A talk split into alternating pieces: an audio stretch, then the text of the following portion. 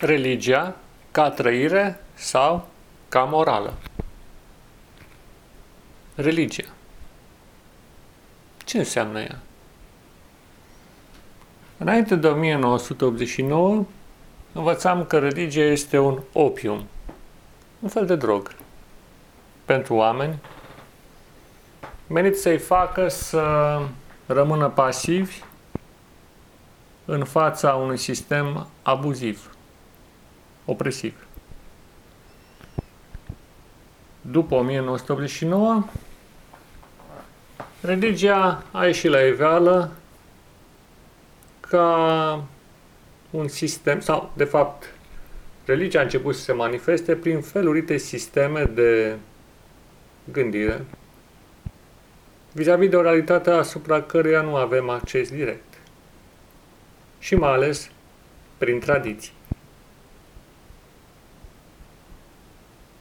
Religia poate fi privită ca un sistem educațional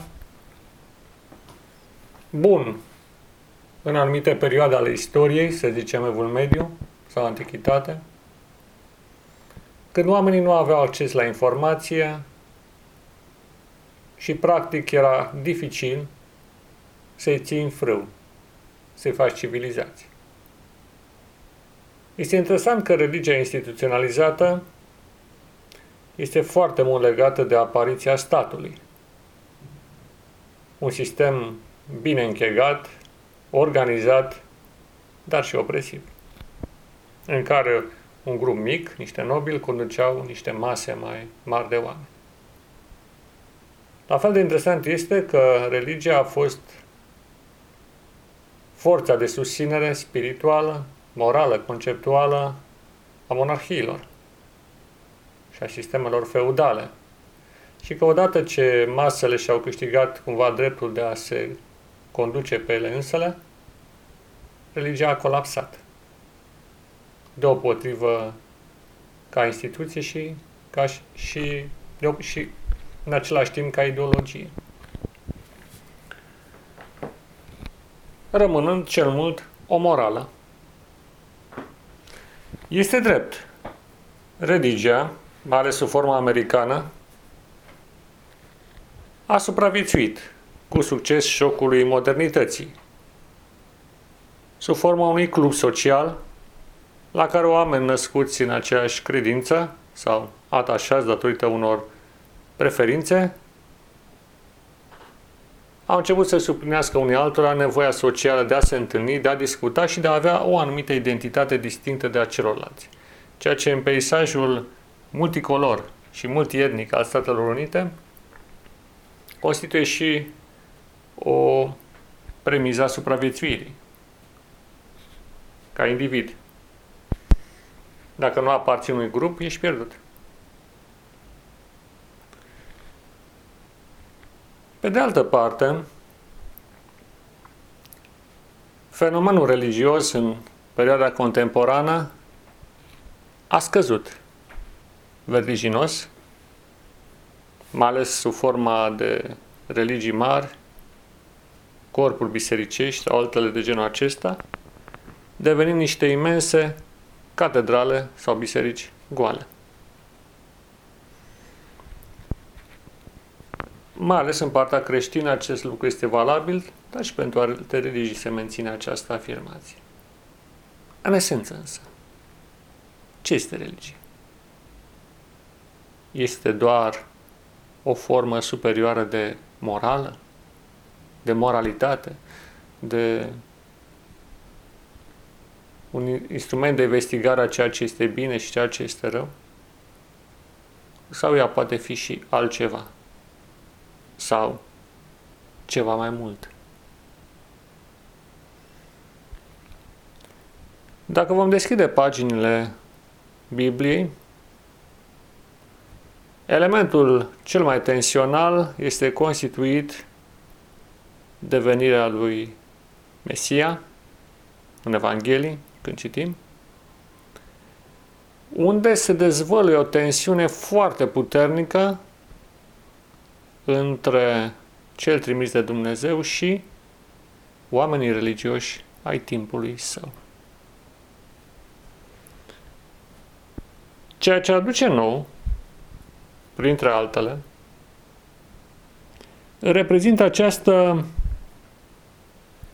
dizolvare a noțiunii de instituție religioasă. Mă refer Mesia ce aduce nou dizolvă instituția religioasă în favoarea unei religii personale, individuale, a unei religii interioare, în comparație cu una exterioară. Această preocupare pentru interiorul sufletului omenesc nu se regăsește nicăieri cu atât de mare insistență decât în Evanghelie. Iar Isus ilustrează în modul cel mai pregnant ce înseamnă să trăiești cu Dumnezeu.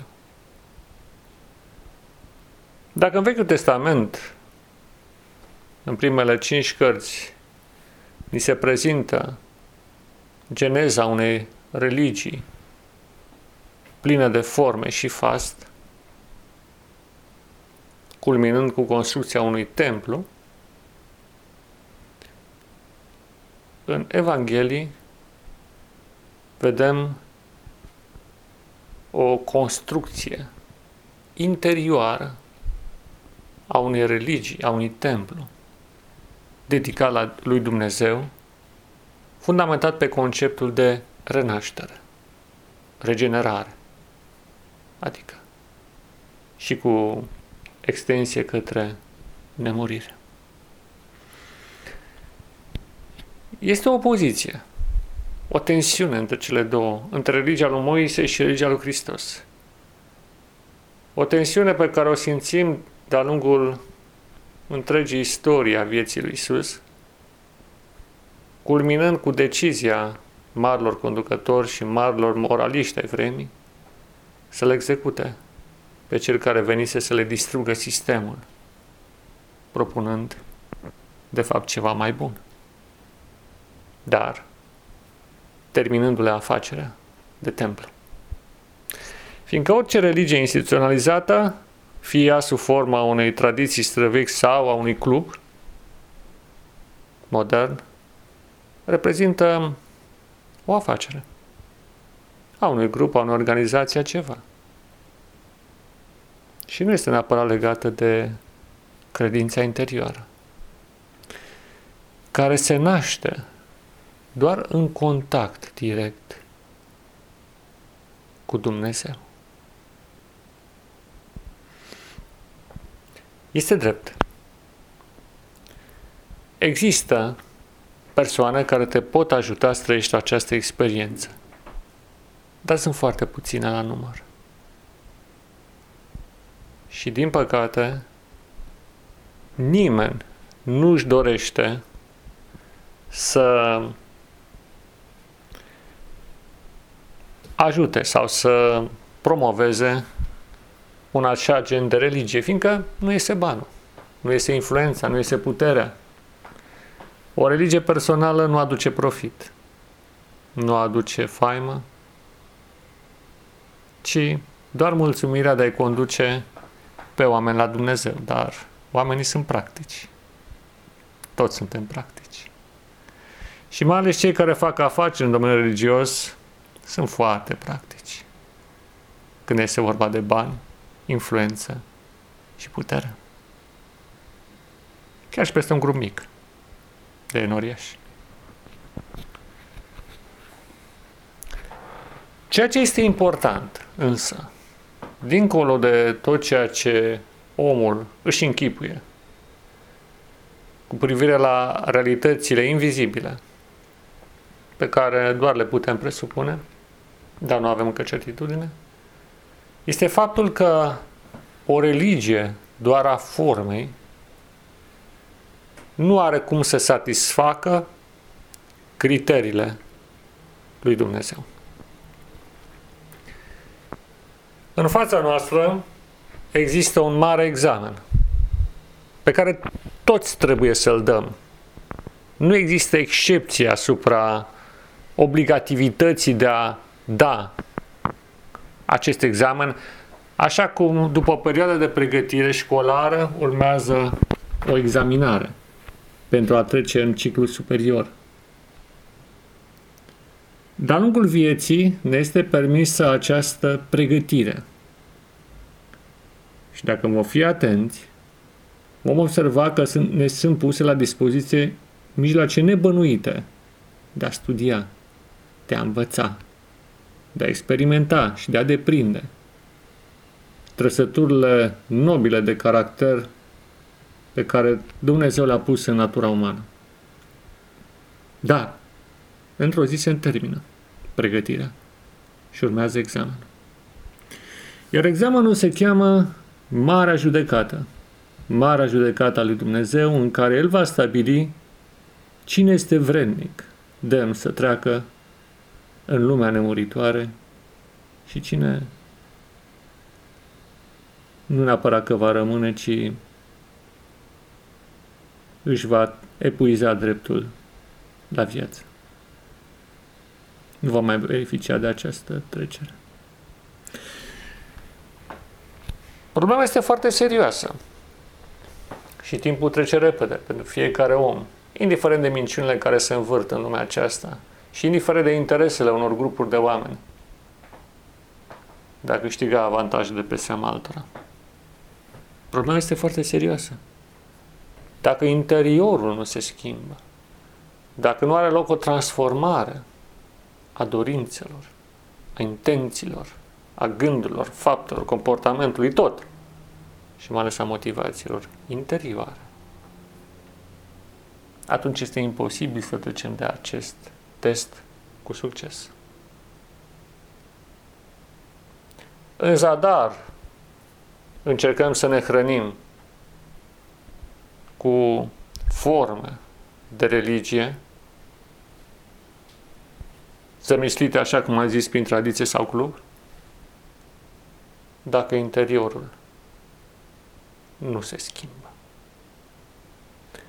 Și această lucrare interioară nu se realizează prin multă vorbărie și nici prin participarea la fel de fel de activități ci prin o experiență personală. De schimbare, în primul rând, a modului de a fi, a modului de a gândi și, de fapt, a percepției, a modului de a privi realitatea înconjurătoare. Noi trăim ca într-un vis. Toată viața poate fi gândită ca un vis sau ca o poveste. În acest vis, noi putem să evoluăm lăsându-ne în seama lui sau schimbându-i cursul. Schimbarea cursului se referă la integrarea poveștii personale în marea poveste sau istorie a refacerii vieții pe pământ.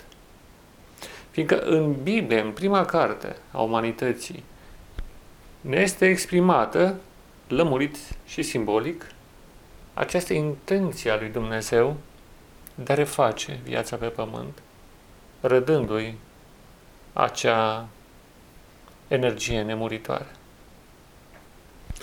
Povestea noastră poate să fie scrisă și de alții. Și dacă nu facem nimic, nu vor scrie alții. Ei ne vor spune ce să facem, ce să credem, încotro să mergem, dar nu neapărat ne vor conduce acolo unde trebuie. Fiindcă fiecare om are propria sa cale. El are nevoie să-și descopere propria identitate și deopotrivă propriul drum. De aceea se și spune în Biblie, nu se va mai zice cunoaște pe Domnul, ci fiecare mă va cunoaște, zice Dumnezeu. Este o relație personală. Această legătură personală, această relație, presupune și un timp. Un timp special de rugăciune și de meditație. Un timp de reflectare asupra condiției tale. Cine ești? Ce dorești? Asta față în față cu tine însuți este primul pas către o religie corectă. Iar ulterior, a te accepta așa cum ești, constituie un al doilea pas important. Fiindcă Dumnezeu ne acceptă necondiționat. Și atunci și noi trebuie să ne acceptăm pe noi și pe ceilalți necondiționat. Și înainte de a ne grăbi să transformăm realitatea exterioară, este important să o transform, să o schimb pe cea interioară.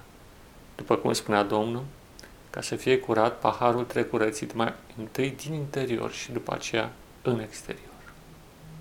Așadar, religia poate să fie o morală, izvorâtă dintr-o tradiție sau din interesul unui club, a unui grup care își satisface nevoia socială de a se întâlni periodic și de a avea anumite interese.